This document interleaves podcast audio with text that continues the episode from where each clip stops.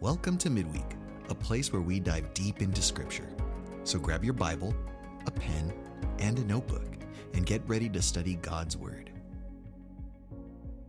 All right, so everybody, um, we're going to be in Daniel chapter 6, and we're going to begin in verse 12.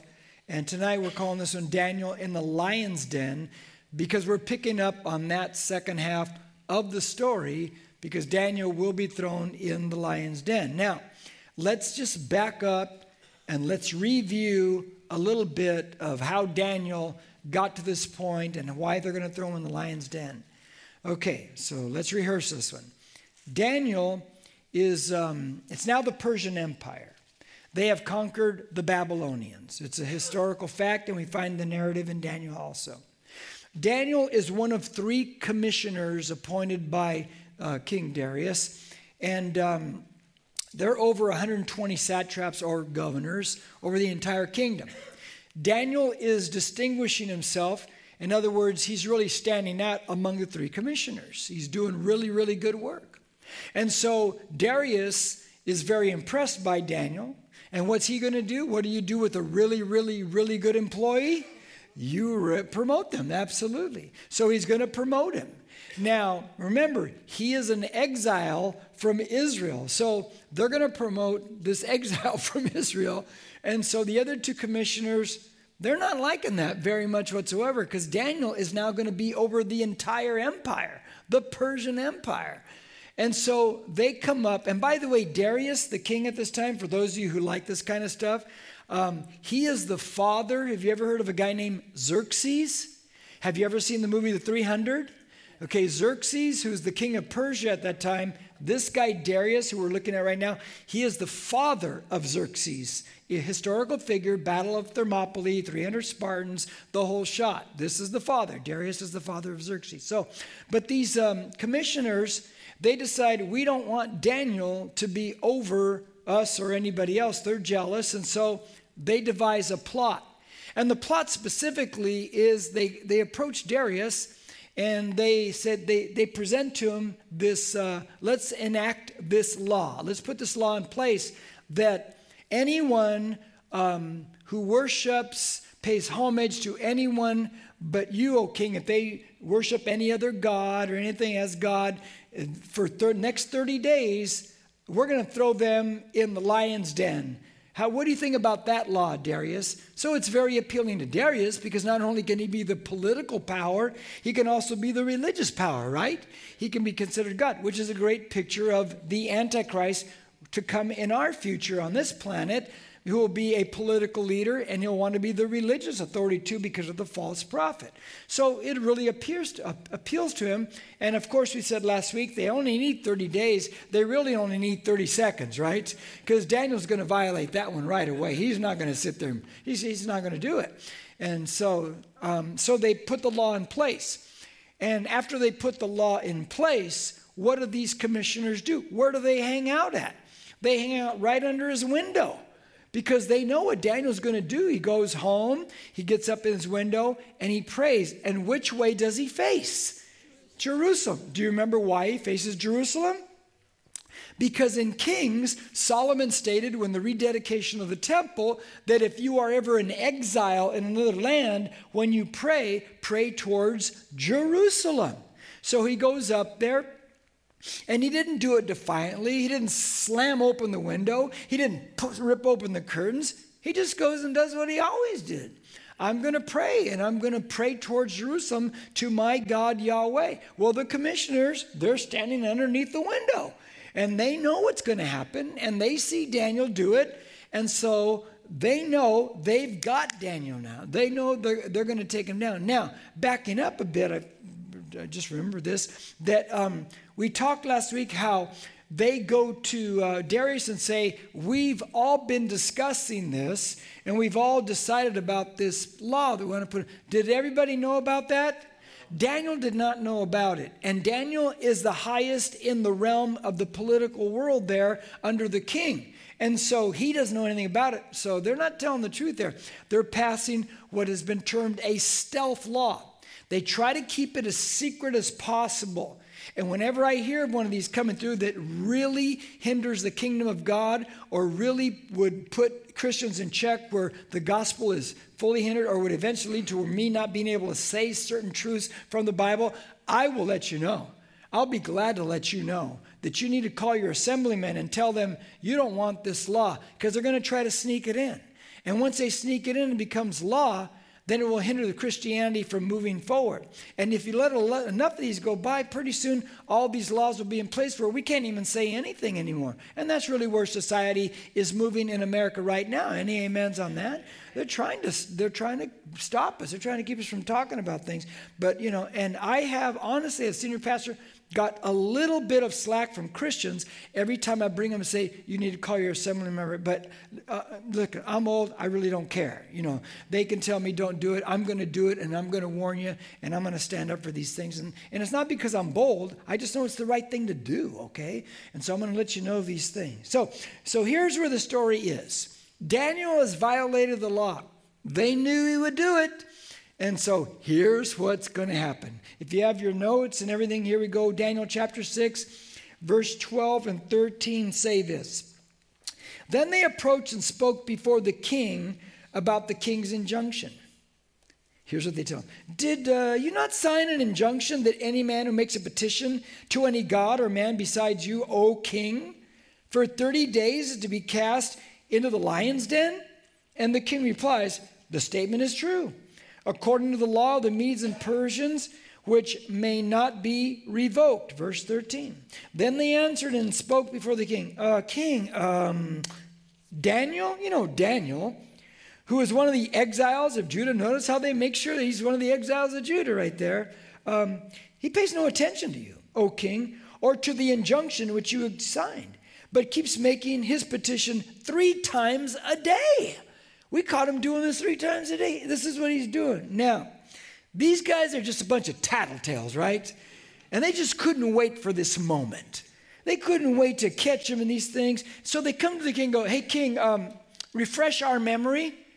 Didn't you sign in the law, a law that said that nobody can worship anybody but you for 30 days? And that, yeah, that, that, that's true. I signed that. Now, the law of the Medes and Persians, it says in verse 12, it cannot be revoked. Do you remember what we said about that last week? The Babylonians. The king could change the law anytime he wanted to. Persians who conquered Babylonians, different set of rules for them. Once a law is put in place in the Persian, Medo Persian system, you, the king can't change it. The king must be subject to that law also. So now the king is in a jam because does he like Daniel? Yeah, he does. He was going to promote this guy. But now he is, he, his hands are tied. He can't change anything. And now he knows it's going to be bad news for Daniel. Now, I got three quick truths for you. The third one is going to spring me into uh, uh, quite a, a, long segment here tonight. Um, but three. First one is they lied by claiming that Daniel was not loyal to Darius. In your notes, the word would be loyal. You're going to fill in there. Now, they lie. They're saying that Daniel was not loyal uh, to Darius. They say, because they say in verse 13, he pays no attention to you. Guys, has Daniel been loyal to Darius? He's always loyal. I mean, the guy's track record is loyalty. He's always loyal. Now, the second bullet point is this they told the truth in that Daniel pays no attention to this new law. So now they do tell the truth, they say Daniel doesn't pay attention to this new law. Is that true? And the answer is yeah, he's not going to follow that law. So that is true. So first they lie about him, and now they're going to they tell the truth about him. So they're they're they're spinning this whole thing. But the third bullet point is the one I really want to press and I want to take forward because it just burdens my heart and sometimes it just makes me a little crazy in my head. But here's the third one. The stealth law oppresses expressions of personal faith. The stealth law oppresses expressions of personal faith. Now that those laws in place, now they can persecute and now they can discriminate against Daniel's personal faith in God. Can they not? The law is in place, they've set it up. And that is where we are now in America, not heading, we are now there. And it can get only worse from here. And so it is a big fight. And I feel like I'm in the middle of a fight personally. And my wife my wife, she knows, I just feel like I'm in the middle of this battle right now. Now, we're going to do right now what people don't do anymore. You know what they don't do anymore? Think.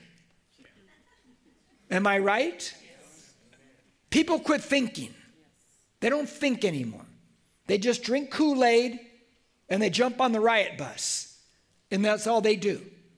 And if you try to talk to people, they just get irate and blow up, which means you're dealing not with a 35 year old, but with an eight year old, correct? Just to rem- always remember that. I've counseled for 30 some years. And that's one of the things I tell people all the time. When you're acting this way, are you 40 or are you seven? Seven? Yes, it's time to grow up now. And we have a generation of people that have not grown up. And that goes back to broken families, which none of the journalists or the government will say that's the problem. But that's the problem, okay? A lot of broken families in this country. Now, so we're going to think now about these things. So they devise a clever plot that will destroy a law that will destroy Daniel, a follower of God, right? Within the plot, this law, Medo Persian law, the king can do nothing to change it, right? It will destroy the believer and it will hinder the government from being able to deliver this guy. Is that diabolical or what? It's very sneaky, it's very satanic. Now, think, let's think. Daniel, when the law's put in place, does he go with the current of the law or does he swim against the current? Yes, sir? What is, what is it? He swims against it, right? Now, as he swims against it, as you and I or anyone swims against the current today that tries to oppress our biblical thoughts, they will now start to accuse us with certain uh, slogans of accusation. Am I right? You're narrow minded, you're bigoted. What makes you right and us wrong? How can your God be the God? How can you possibly claim those things? Haven't you ever heard those before? We live in this society now that that's what they spit out. It's, and by the way, they call us, it's the big word, intolerant. They call us intolerant. Now, they have long lost their ability to know what tolerance is. In fact, the people who scream intolerant are the most intolerant people on the planet. Have you ever noticed that? I mean, they're so intolerant and they scream intolerant at everybody else. Now, for the record, question that's this why does Christianity, why does Christian, Christianity, why does it cause so much anger and opposition? Why? Why is it this one? Why isn't it Buddha or Allah or Mormonism? Why, why this one? Hold on to that truth. You're right. Jesus is alive, is he not? All the other ain't nobody alive back there. And he's alive. And it's a spiritual battle in the spiritual realm. But you said back there, a bunch of you said truth, right? Didn't I hear that? Did I hear you say that? See, ours is unique. We claim and know that we have the we have the truth. That's right. Does that anger people? you better believe it does. Now, why does it anger people in this current climate that took decades to get to this point, but it's not a new idea? Because they say there are no absolute truths. So when you and I claim that we have the truth, that angers people because they, in this climate, like I said, that it's taken decades to get to the way it is right now, but has always been there, they say there's no absolute truth. Because did not the serpent tell Eve, You surely shall not die? Come on, God knows. That's not true, Eve. There's no absolute truth here. This goes back to the garden. And it's been ever since, it's been in society. So, if you take it back to the garden, and I like to rehearse, rehearse this uh, all, all the time, well, you think about where society is, um, it's always been this way, but here it's really, uh, it's deeper than it's ever been. Eve, um, the serpent tells her, you shall be a what, Eve? You'll be a God. You shall be a God knowing good and evil, which means you will be the decider of what's right and wrong. You, Eve, you'll be a God. Paul writes in Timothy, he says, In the last days, people will be lovers of themselves. When you're a lover of yourself, you deify yourself. You make yourself the, the person that states what's right and what's wrong. But we've always seen it since the garden. This is plaguing mankind. This is where the destruction of mankind, where everything arose. Because can man be a God? There's no way. There's just no way. Now, we have the truth in our lives. Remember that. Jesus said, I am the way, the truth, and the and the life. That's right. We have the truth. Jesus made these statements and more. Now, sidebar, um, if, if you ever been in an argument and somebody says, oh, I have my truth. Anybody ever heard that one before? Okay, what have I told you in the past if somebody tells you, I have my own, I have my truth? What do you tell them? What do you ask them? Simple. Ask them, do you have your own math too? ask them. Maybe two plus two doesn't equal four for them. See how, see how ridiculous that is? You can't have your own math, just like you can't have your own truth. If two things, two, two opposites, both say the true law of non contradiction, they both can't be true. One has to be true, the other one cannot be true at all. Now, you want to think some more? Let's think some more. Let's go deeper in our thinking. Now, we claim to have the truth, right? Jesus said, I am the way, the truth, and the life. Jesus said, John 17, 17, sanctify them in thy word. Thy word is true, Father. Isaiah 8:20 he says if the people do not speak according to this law this word they have no dawn in other words they have no light in other words this is the truth they're all saying this to the Bible this is a consistent theme that this is the truth this is God's word now they scream once again word you are in you're intolerant Now, Tolerance. Let's, let's talk about tolerance because that's a big word today, right? It's been a big word for years now.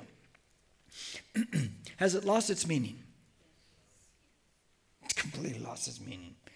We are now in a culture, oh, it's, it's such a scary thing to watch, that now redefines everything. They redefine it all, they give new definitions to words, they're going to rewrite all of history, they're going to do all these things.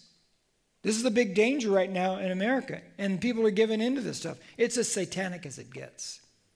It's purely satanic. Now, in your notes, I gave you a definition of tolerance. I'm going to read it twice. It says tolerance by death. This is the correct definition, not the new definition.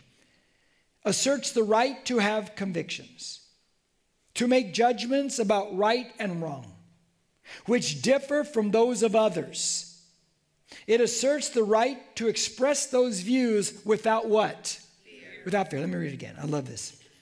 Here's the definition of tolerance. It asserts the right to have convictions, to make judgments about right and wrong, which differ from those of others. It also asserts the right to express those views without fear.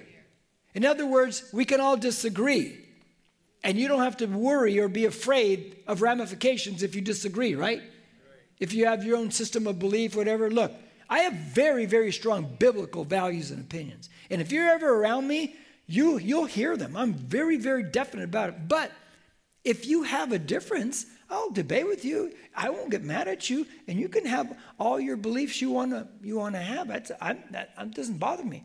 Look, I believe very strongly what Voltaire said, and he said this. He was a in the 1700s. He was a philosopher historian. He said, I disapprove of what you say, but I will defend to the death your right to say it. Isn't that the way to go? I would. I could disagree with you. You could say, "I'll," def- but I'll defend your right to have freedom to say it. It's, it's your right to say it. And once we lose that, we lose a lot. We lose a lot when we go that way. Now, so true tolerance is basically it makes judgments without being judgmental. True tolerance makes judgments without being judgmental. Do you follow me? So you're going to disagree with me? I'm not. I could still go out to lunch with you. It won't even bother me, you know. But I'll, I'll gladly debate with you if you want to debate. Now, so the intolerance today, the scream intolerance, basically the extremists, what they're doing is they're trying to hinder true freedom. Are they not? Okay, let me give you the new tolerance. Here's the new tolerance it grabs hold of offenses. That offends, right? That's the first thing you look for. You know, I can never offend anyone by expressing my different belief or my disapproval of a certain way of thinking or lifestyle. I can't say that. I can't criticize them. I have to affirm them. I have to make them feel good about that. Isn't that where we're at? It's insane when you get a conservative go to speak on a secular college these days, these colleges that once started as Christian colleges, and all of a sudden the, the whoever the head of students, they, they, uh, they tell all the people, we're going to have a safe place on the campus for you while they're here, while the mean people are here. Haven't you ever noticed that? I go, how fragile are these people that we're creating? What, what are we doing? This is insanity. Now, let's think again, okay?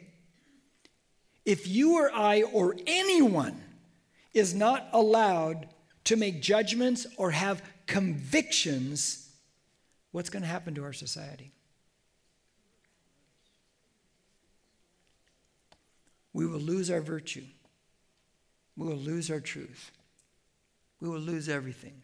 And we'll just become animalistic. And that's all that's going to happen, guys. And that's what you're seeing now. You're seeing the beginnings of it. It's always been there, but now it's in your face. I have the luxury, and it's not a luxury, but of people telling me what goes on at their jobs. If they say certain things about things, they could just lose their job like that. It's a terrible thing that you cannot have a difference of belief system these days. Daniel chapter 6 is about the state, it's about government imposing laws that squash and smother out the truth. Daniel, you can't do that now, or you're going in a lion's den.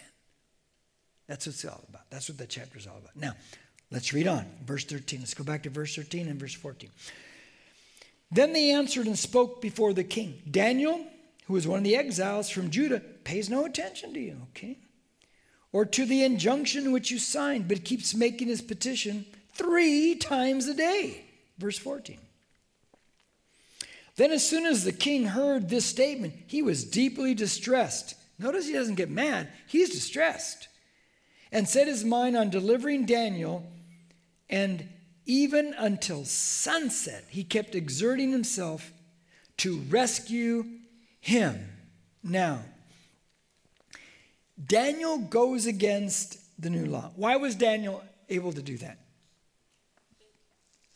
Look at verse, um, we have to back up in time in the chapter. Look at verse 10. Why was Daniel able to go against it? Look at the end of verse 10. It says that he's doing as he previously did, correct? Says something like that in your Bible? Yeah. This, in other words, this is what he's always done. So, what he did today when they caught him is what he did when? Yesterday, and he did the day before, and he did the day before. What's a key to having strong conviction? Consistency. You keep doing the same thing you did today, tomorrow, the next day, the next day. You're building strong foundation in your life of conviction. He's got strong conviction. His foundation is strong. They tell me I can't worship my God. Well, I'm going to worship my God because that's what I did yesterday, day before, day before that, day before that, year before that, year before that, year before that. This is what I do. And so his conviction is very, very strong. Now, the king is stressed, is he not? Does he now know he's been tricked? Yes. Now, notice in verse 14, he said, he's working on trying to rescue Daniel until what moment in time? Sunset. Do you know why it's in there? Because in that day, in their laws, if you broke the law, they carried out the punishment that day. So he has until sundown to try to rescue Daniel, because by sunset, Daniel's going in the lion's den. That's why it says that right there. Now, verse 15 says, Then these men came by agreement to the king and said to the king, Recognize, O king, that it is the law, there it is again, of the Medes and Persians that no injunction or statute which the king establishes may be changed. In other words, they can't change the law, can he? Can't do anything about it. Verse 16. And they're reminding him of it. Then the king gave orders and Daniel was brought in and cast into the lion's den. The king spoke and said to Daniel, Watch what the king tells Daniel. Daniel's in the lion's den. Your God, whom you con- constant, constantly, constantly serve, will himself deliver you. What? Daniel's going, Hey, don't worry, your God's going to deliver you. This is, um, this is amazing. Bullet point your notes. The king knows of Daniel's consistent expression of faith in God. Does he not? Yes. He says, Who you serve consistently. You constantly serve your God. The king knows he constantly serves his God. Now think about that. In verse uh, 15, these uh, the, the, the other two stooges, they remind the king of the law, right? In verse 16, the king reminds Daniel of God's power, right? So there's all this reminding going on. I think that's hilarious right there. Now, so they throw him in. There he goes. He's in the lion's den. Now, you all know the story, don't you? So I can't surprise you whatsoever. Okay, but verse 17 says, A stone was brought and laid over the mouth of the den, and the king sealed it with his own signet ring. In other words, you can't break that because it's got his signet on there. Now, and with and with the signet rings of his nobles, so they're all putting the signet on there, so that nothing might be changed in regard to Daniel. Now, he's in there. They put a stone, they seal it with a signet ring. It doesn't take much imagination to take this somewhere, does it? Jesus was thrown in a tomb, right? They put a stone over it, right? Pilate seals the tomb, probably with his own signet, right? And the king here says, Your God can deliver you. And in that, re- that tomb, Jesus was resurrected. Father God saved him, did he not? So you see the parallels. They're really cool parallels right there. Can I give you a, a wider parallel? They throw them in there. What's in there with them? Lions. Does the devil prowl around like a roaring lion? That's right. But, oh, King Darius says, Your God, whom you constantly serve, is going to deliver you. Is that testimony? Do we not overcome the servant, the devil by the word of our testimony? Is that a cool thing or what? I, li- I, like that kind of stuff. He's given testimony. It's the whole Revelation 12 thing. Now look at verse 18. He says, Then the king went off to his palace and spent the night fasting. He's not eating nothing. And no entertainment. He don't have the TV on. There's nothing. He's not watching the game was brought before him, and his sleep fled from him. He cannot fall asleep. Bullet point in your notes Daniel has a better night's sleep than the king. Is that amazing? I like that. Daniel fell asleep, but the king can't catch a wink of sleep whatsoever. Observation Does the king have a lot of money? Yeah. Does he have a lot of power? Does he have a lot of uh, luxuries? He's got all this. Does he have peace? No. no. Daniel's in the lion's den, surrounded by lions. Does he have peace? Yeah, I think he does. Yeah, peace. Now, look, here's the thing I like things. Don't you like things? But things don't give us peace, right? Well, let me back up. They'll give you peace for about seven to ten days. You ever notice when you buy something, you're real excited about it? Then, like 10 days later, it's like, well, okay, I got that now. You ever, have you ever noticed that? That if you understand that, that will help you not get in debt. You could tell yourself, no. Okay? Now, just in case anyone here ever struggled with somebody watching at home later on this week as this gets posted, if you've ever struggled with, well, you know, um, I've, my problem is that I see all these unbelieving people, they're evil, they don't follow God, and they're they get blessed with all this stuff, and they have this and they have that, and I've never had those things. Uh, I mean, what, what's up with that? That's not fair. Stop, stop, stop, stop. Heaven is the great reversal. Is it not? Yes. They're getting there now. You're going to get yours later. They're getting this now for decades. You're getting yours later for eternity. Which one do you want to pick? Praise the Lord. You said the right answer. Okay, verse 19. Then the king arose at dawn, at the break of day. Notice it doesn't say he woke up, it says he got up. He was already awake, break of dawn, and went in haste to the lion's den. I like that. I'm going to give you two bullet points. Here's a quick one because he gets up right at boom, it's day daylight. I'm going to get up now. First bullet point, quick one is it's easy to get up in the morning when you have a reason. You got to have a reason. I said it Sunday at the end. Even when you retire, you better have a reason because there's always a reason to get up in the morning, right? Now, let me give you a bigger truth. Second bullet point hope gives us hope of a better tomorrow. Doesn't it? In the natural, what would be the expectation of what has happened to Daniel? What would it be? He's eaten alive, man. He's, he's, a, he's dead. But Darius goes to check. If the expectation in the natural is he's dead, why does Darius go check? Because he's thinking not natural, he's thinking supernatural, he's thinking spiritual. But what does that tell us about King Darius? It tells us that he has a hope that Daniel is not dead, but Daniel is alive. See, and when you have hope, that hope gives you hope for a better tomorrow, does it not? Amen. That you believe that, okay, it's not so good right now, but you know what? I still have hope in God that it's going to be a better tomorrow. It's just going to be a better thing in my life. So you cannot lose hope. So if you've ever read Romans 5 from verse 1 to verse 5, Romans 5, verse 1 to 5, you find there's a progression of hope that's built. You guys want to see that one, by the way? Yeah. I have extra time tonight. I don't know why, but let me, let's go there. Watch, watch this real quick. Go to Romans 5. I don't know what I did that I have extra time. So let me just blow that time, okay? Now watch, watch this, how, how hope is built. It, it's a progression. And it's not something you wake up and I have hope now. No, what's the progression? It says, verse, chapter 5, verse 1 of Romans. Therefore, having been justified by faith, we have peace with God. When it says peace with God, it means peace facing God. Now, you've walked in the faith, you've confessed your, your faith in Jesus Christ, you can face God, you're in right standing. We're good. Me and God are good because of what Jesus has done. Make sense?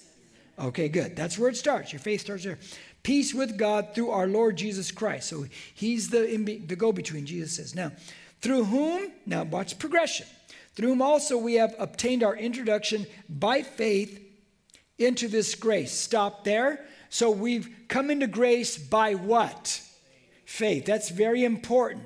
For me, it is because people say you get your faith after grace. No, it's through faith that grace comes into action in your life. You also find that in Ephesians 2, verse 8 and 9.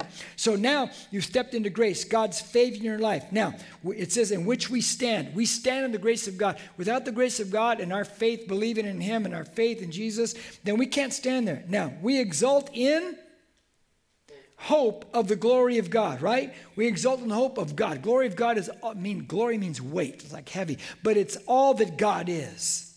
We exult in it. Now watch your progression. You're in the faith, you are a believer. Verse 3. And not only this, but we also exult in our tribulation. What? Exult means to boast. You boast in your trials. You boast in your problems.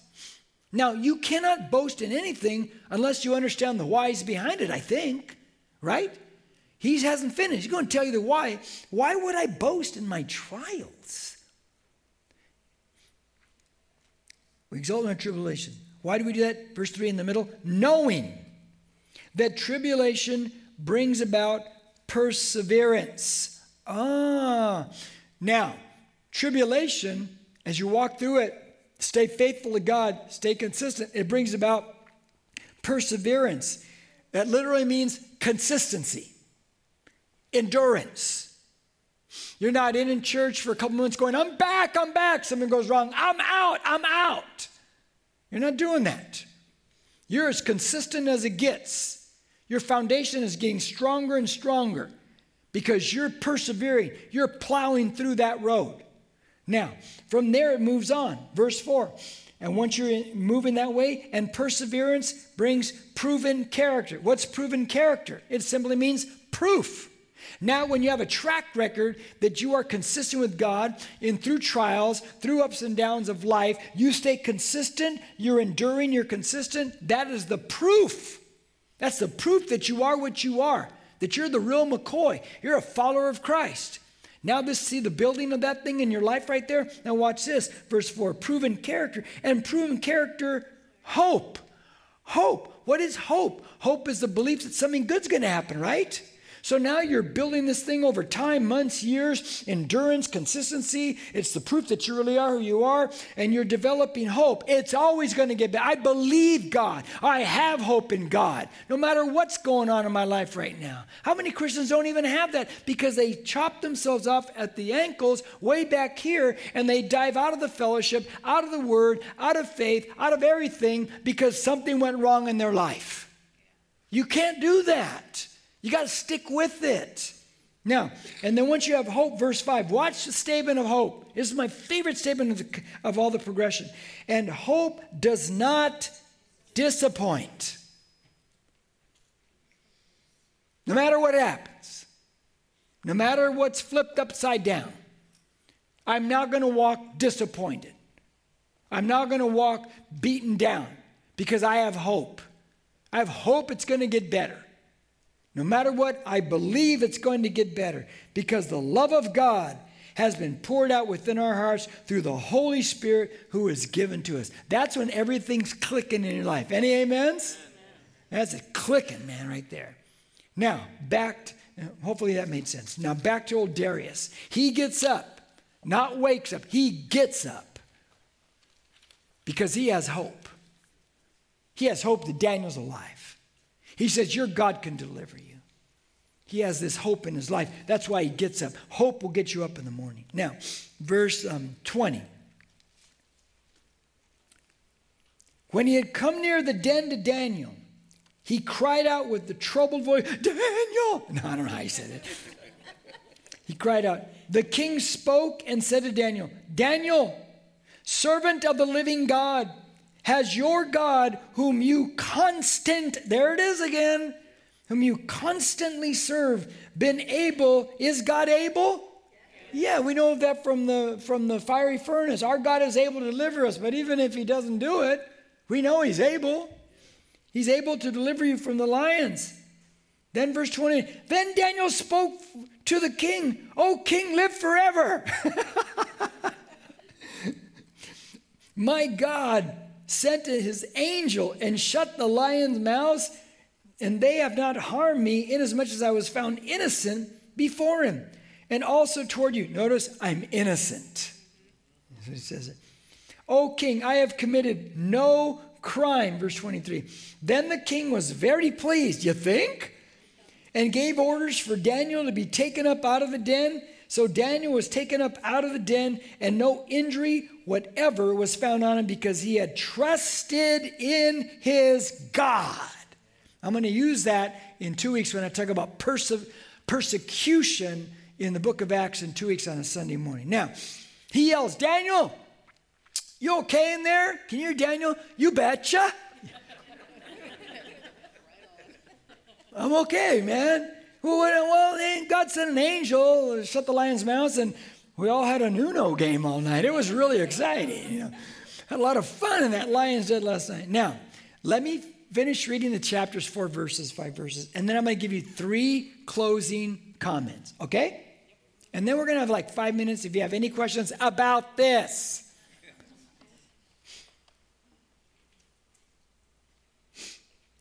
The king then gave orders, and they brought those men who had maliciously accused Daniel. Oh.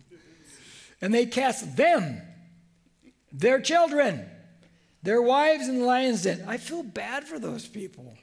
Because, man, terrible leadership in the family leads to family suffering. Never forget that. And they had not reached the bottom of the den before the lions overpowered them and crushed all their bones. They didn't even fall to the bottom. The lions got them. Then Darius the king wrote to all the peoples, nations, and men of every language who are living in all the land May your peace abound. I make a decree that in all the dominion of my kingdom, men are to fear and tremble before the God of Daniel. Whoa. For he is the living God and enduring forever, and his kingdom is one which will not be destroyed and his dominion will be forever. He delivers, verse 27, and rescues and performs signs and wonders in heaven and on earth, who has also delivered Daniel from the power of the lions. So this Daniel enjoyed success in the reign of Darius and in the reign of Cyrus the Persian. Okay, so let, let, let me give you three closing thoughts. Once Daniel is he's alive, nothing happened to him. The king now doesn't abide. Basically, he breaks his own law because Daniel worshipped another god. He breaks his own law. Did you catch that? And he sets the man free. But he makes a new law that says Daniel's God is God. What's going on here? I'll tell you what I think. This is what I think. He realizes there's a higher law than human law. He had to have come to that conclusion. That Daniel's God is God. That's a higher law. It's a higher law than human law. And every one of us has to remember that. There may come times when the law says we can't do this, but God says, no, this is what it is. And we stand up and we're always careful with that. Always careful with that. Now, that's the first thing. The second thing is these guys who enacted the law, tricked the king into it, be thrown in the lion's den, where do they get thrown? In the lion's den. They're caught in their own snare. Do we find that in Scripture? Remember the Old Testament letter of Esther? Remember that one? There's a guy by the name of Haman. Haman wants to have Mordecai, Esther's uncle, hung. Remember that? But what happens to Haman? He gets hung in the very gallows that he created. He caught in his own snare. How about this one? Pharaoh is drowning the babies in the river, in the water. What happens to Pharaoh's chariots? They get drowned in the water, in the Red Sea. They're caught in their own snare. You see these things repeatedly. And if you just watch and let things play out and don't go nuts like society out there, watch play out, look for all the evidence. And people, liars, will always be caught in their own snare. They just will. It's just what it is. Now, let me give you the last thought. It's my favorite thought of all. You ready? And by the way, next week we'll start Daniel 7, but the second, we'll cut in, in half. And the second part, we'll start to dive into Daniel, what he dives into, and that is the Antichrist. He starts giving prophetic statements about the Antichrist to come, but that's in two weeks. Now, here's my last thought. In chapter one, Daniel refuses to eat. In chapter six, the lions refuse to eat. Amen. I like that one. Let's pray. Thank you, Lord. Thank you that you're so faithful. But thank you for this, this narrative, this historical object lesson that we can trust you even when government tries to oppress. That you, you're still victorious. Thank you that we can see a man, Daniel, consistent, strong, what he did today is what he did yesterday and the day before that and the day before that and the day before that. And that built the strong foundation in his life. Thank you for that, Lord. In Jesus' name, amen. If you need prayer or dedicated your life to Christ, please reach out to us on our social media on Facebook and Instagram at NBCC Norco or email us at hello at nbcc.com. Thank you for listening don't forget to share and subscribe to this podcast.